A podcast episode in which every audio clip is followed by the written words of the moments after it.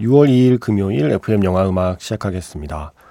저는 김세윤이고요. 오늘 오프닝은 2013년 영화였죠. Song for You라는 작품의 마지막 공연 장면이었습니다. 주연 배우 테렌스 스탬프가 직접 노래를 부르죠. Lullaby, Goodnight My Angel이었습니다. 바네사 레드그레이브가 함께 출연해요. 어, 메리언이라는 역할로 출연하는데 이제 살 수 있는 날이 얼마 남지 않았다는 걸 알면서도 매일매일 노래 연습을 하는 사람이에요. 마지막까지 자기가 하고 싶은 걸 하고자 하는 사람이었던 거죠. 하지만 음, 그 합창 대회는 끝내 나가보지 못하고 세상을 떠나죠. 그렇게 메리언이 세상을 떠난 뒤에 메리언의 남편 아서가 아내를 대신해서 아내의 꿈을 계속 이어가는 이야기입니다. 노래 같은 거 별로 관심도 없었고 뭐 합창단 함께하는 그 사람들도 별로 마음에 안 들었고 워낙에 좀 까칠한 성격의 아저씨였는데 아내가 떠나고 보니 후회도 많고 또 아내에 대한 미안함 또 그리움도 많고 그래서 아내가 그렇게 좋아했던 일을 남편이 대신 하기로 마음먹는 이야기예요. 송포유. 어떻게 보면 좀 뻔한 스토리라고 생각하실 수 있는데 뻔한 스토리가 계속 만들어진다는 건 그 뻔한 스토리에서 우리가 기대하는 게 있기 때문이죠.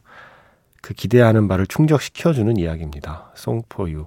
제가 지난 수요일에 배철수의 음악 캠프에서 어, 바로 이 노래를 틀었어요. 사운드 트랙에서. 그런데 오늘은 영화에서 직접 그 순간을 들려드렸습니다. 처음에 노래를 시작하지 못하는데 손녀딸이 힘내요 할아버지 라고 한마디 외치죠. 그 말에 힘을 얻어서 무사히 공연을 마치는 순간이었습니다. 문자번호 샵 8000번이고요. 짧은 건 50원, 긴 건 100원의 추가 정보 이용료가 붙습니다. 스마트 라디오 미니, 미니 어플은 무료이고요. MBC 홈페이지 라디오에 들어오셔서 FM 영화 음악 페이지에 오시면 사연과 신청곡 게시판이 있어요. 그 게시판에 글을 쓰실 때는 조금 긴 사연도 쓰실 수 있고요. 그 사연은 DJ만 볼 수 있으니까 어, 이용하시면 됩니다. 아니면 카카오톡 채널 FM 영화 음악으로도 DJ만 볼 수 있는 사연과 신청곡 남겨주실 수 있습니다.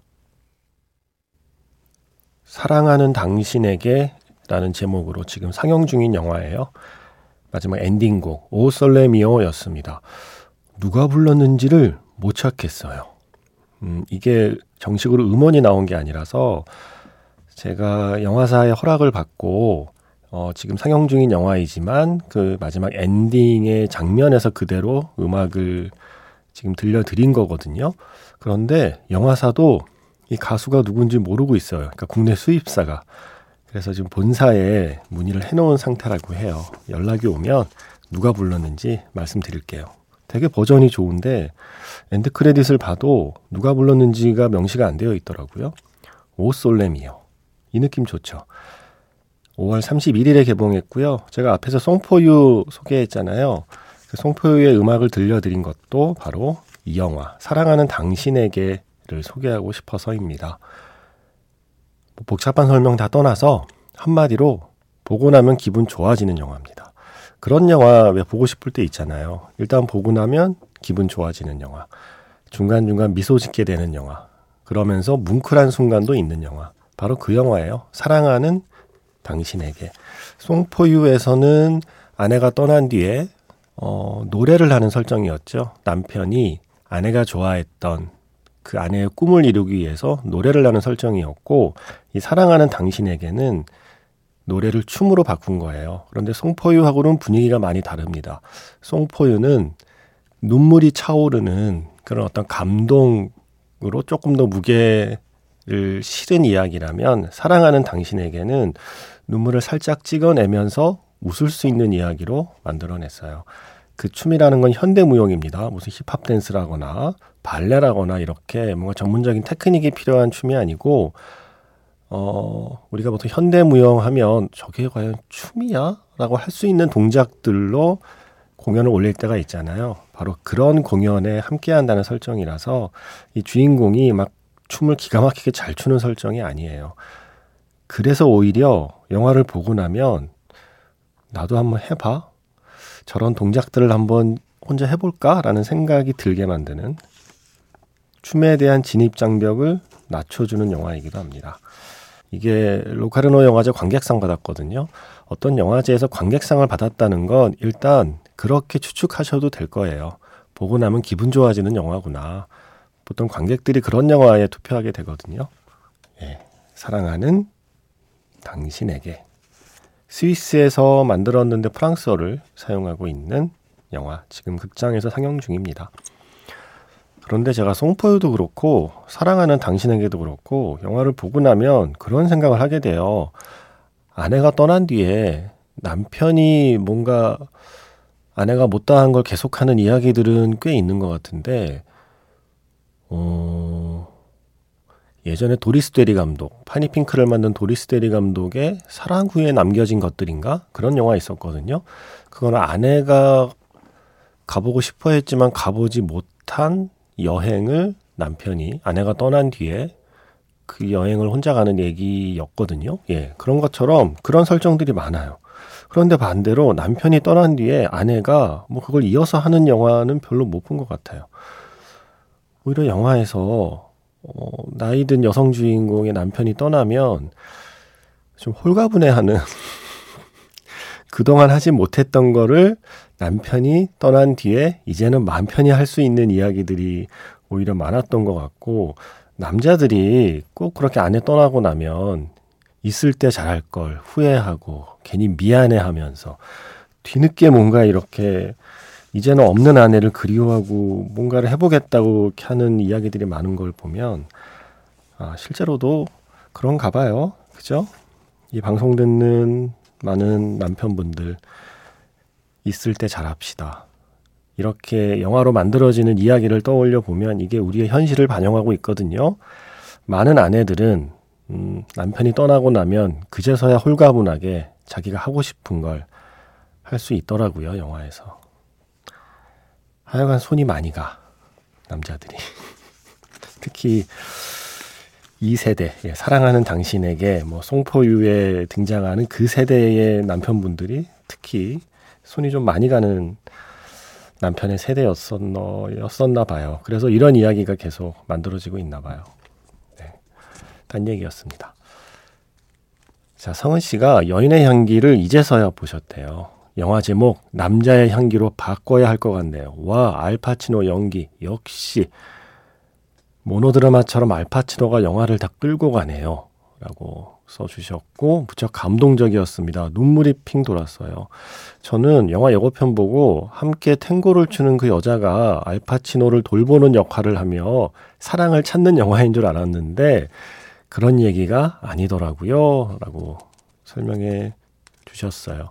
저의 지금까지의 인생 영화 1등은 실버라이닝 플레이북이었는데, 와, 푸른밤 옥상 달빛입니다의 달자키 박세진 씨하고 같았네요. 실버라이닝 플레이북이 나의 인생 영화 1등이라는 분을 또 만났습니다. 성은 씨. 그런데 방금 여인의 향기가 1등으로 실버라이닝 플레이북이 2등으로 밀려났습니다. 이 영화를 이자라도 본 게 다행입니다. 라고 하셨거든요. 어, 알파치노의 소식이 최근에 들려왔죠.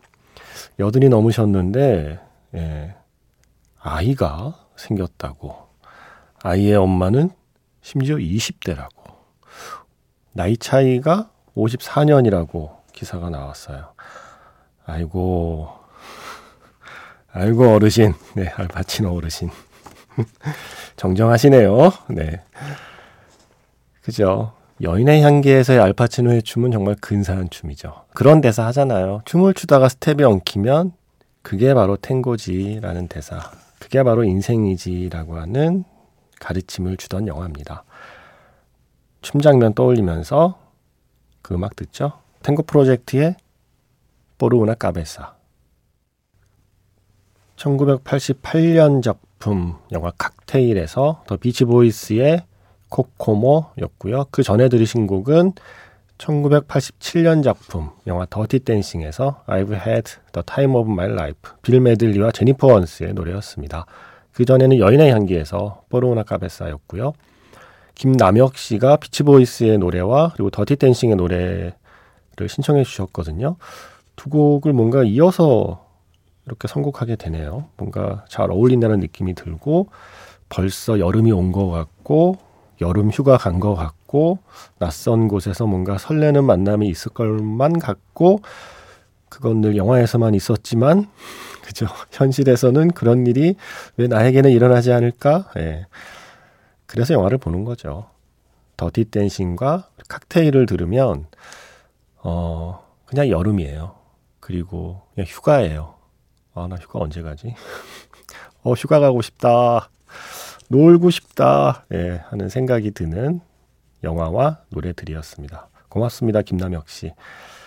그리고 이지연 씨께서 얼마 전에 영화 속의 자동차 Magic Hour Special F를 들으시면서 생뚱맞은 영화일지 모르겠는데 저는 영화 속의 자동차 하니까 여명과 서기가 나왔던 유리의 성이 생각났어요. 항생이 연루의 집 앞에 차를 대놓고 애처로운 눈빛으로 창가를 올려다보던 모습이 너무 뇌리에 깊이 박혀서일까요? 마치 처음 만난 대학생 때로 돌아간 것처럼 들뜬 표정으로 차 안에 있던 여명의 모습이 생각나더라고요.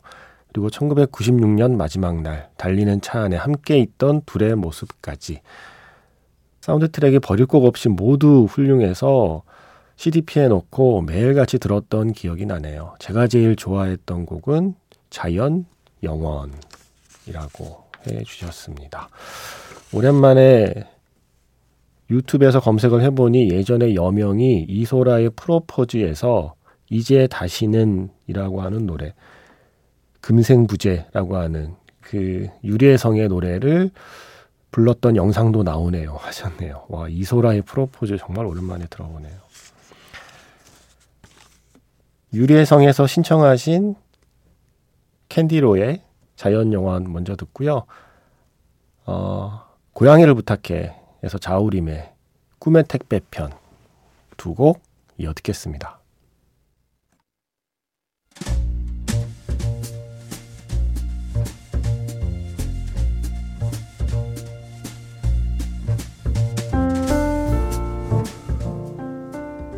다시 꺼내보는 그 장면, 영화 자판기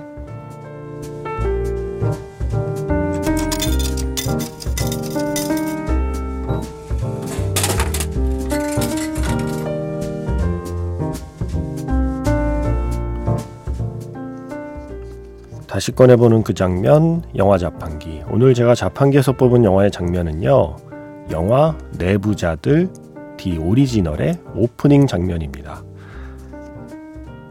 기자를 만난 안상구가 영화 이야기를 꺼내죠.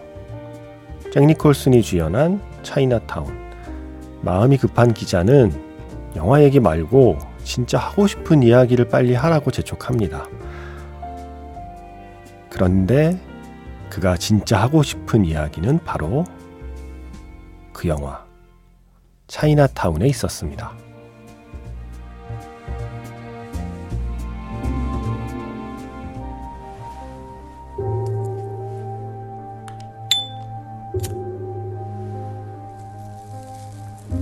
자, 시작하겠습니다. 이유가 뭔가요? 이런 선택을 하신 진짜 이유가 있을 것 같은데. 기자 양반 영화 좋아해요? 빠바바밤 빠바바밤 빠라바 예전에 토요일 영화 겁나게 봤지? 이 음악만 나오면 가슴이 벌렁벌렁 했는데. 차이나타운이라고 봤어요? 잭 니콜슨이 사립탐정으로 나오는데. 뭐 쉽게 얘기하면 흥진소 같은 거지. 어느 날 어떤 부인이 찾아와서 남편의 뒷조사를 부탁하는데 남편이 죽고 그 부인은 가짜였고 진짜 부인이 나타나고 뭐 얘기가 갈수록 복잡해. 음모에 반전에 라스트에 짠하고 등장하는 진실은 진짜로 추잡하지. 그 진실이 뭔지 궁금하지 않습니까? 저기요. 질문에 좀 집중하시고 정의심 때문입니까? 아니면 복수? 그 이야기 나중에 하기라고. 잭 니콜슨이 나쁜 놈들한테 아니 영화 얘기는 나중에 하시고요. 내가 지금 영화 보러 온 것도 아니잖아요. 아야 사람 말하는 톡톡 자르지 말고 끝까지 들어. 지금부터가 진짠 게. 여튼 그래서 그, 그 부인을 찾아가서 이런 대사를 날리지. 이 도시 사람들 절반이 그 사실을 은폐하려는 것 같지만 난 그것은 상관없어. 하지만 머레이 부인 빌어먹을 내 코가 없어질 뻔했단 말이오. 난 내 코가 좋아요. 그리고 숨 쉬는 것이 좋단 말이오. 아니 그러니까 이유가 뭐냐고요. 이런 선택을 한 이유가 있을 거 아닙니까?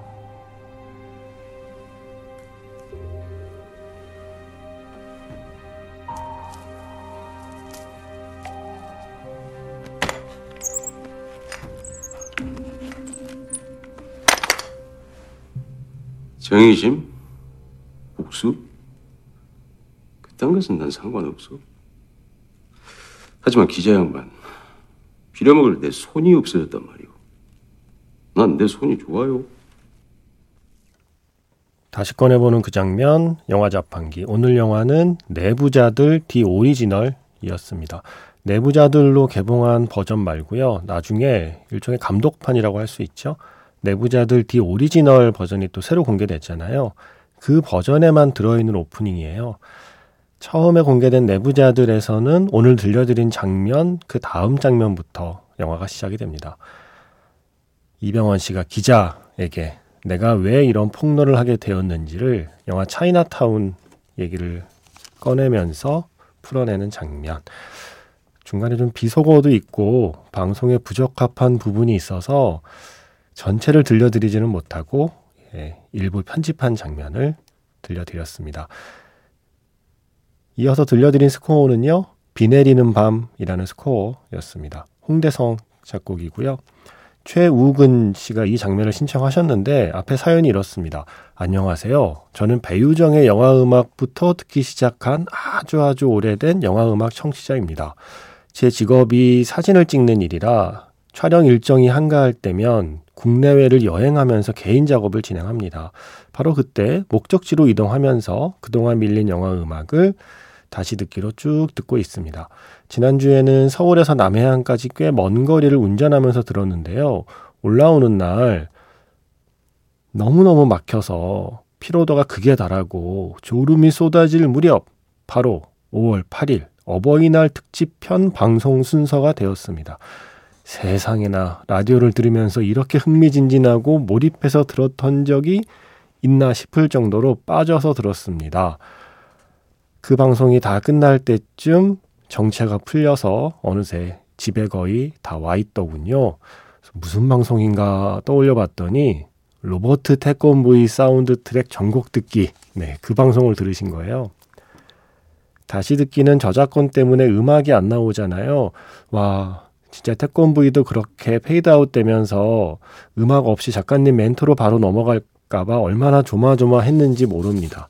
다행히 그걸 음악으로 인식 안 해서 그런지 끝까지 들을 수 있어서 너무나 재밌었고요. 제가 어버이는 아니지만 정말 추억에 남는 어버이날 특집이 되었습니다. 감사합니다. 제 귓속에는 아직도 윤 박사님, 메리는 이제 나쁜 아이가 아니죠? 그래, 안녕. 이게 맴돌아요. 라고 사연을 주시면서 어, 신청곡은 하고 싶지만 어차피 다시 듣기로는 못 들을 것 같아서 장면을 신청한다고요. 오프닝에 영사기 소리가 들린 뒤에 영화 내부자들의 오프닝, 예, 내부자들 디 오리지널의 오프닝, 이병헌 배우님이 영화 차이나타운에 대해서 얘기하는 장면 신청해도 될까요? 제가 너무나 좋아하는 장면입니다 하셨는데 이거 오프닝으로 하기엔 좀 장면이 길어서 자판기로 했어요. 괜찮으시겠죠? 오프닝 아니어도 이 장면을 포기하느냐 아니면 오프닝을 포기하느냐. 오프닝을 포기하고 자판기에서 좋아하신다는 장면 덕분에 같이 잘 들었습니다. 6월 말쯤에 다시 남해안 가면서 그때 또 밀린 영화 음악을 다시 듣기로 듣는다고 하셨으니까 어, 한달 뒤쯤에 아마 이 방송을 듣게 되시겠네요. 한 달 뒤에 계시는 최 우근 청취자님 고맙습니다. 방송 잘 들어주셔서 고맙습니다. 영화에서 이병헌 씨가 언급한 바로 그 영화 잭 니콜슨의 그 차이나타운에서 음악을 준비했는데 차이나타운의 love 테마를요 테렌스 블렌차드의 트럼펫, 조 핸더슨의 테너 색소폰, 그리고 케니 커크랜드의 피아노, 칼 알렌의 드럼, 그리고 레지널드 빌의 베이스 이렇게 연주한 재즈 버전 있거든요. 이 멋진 재즈 연주로 오늘 방송 마무리하겠습니다. 저는 내일 Magic Hour Special F로 돌아올게요. 지금까지 FM 영화 음악 저는 김세윤이었습니다.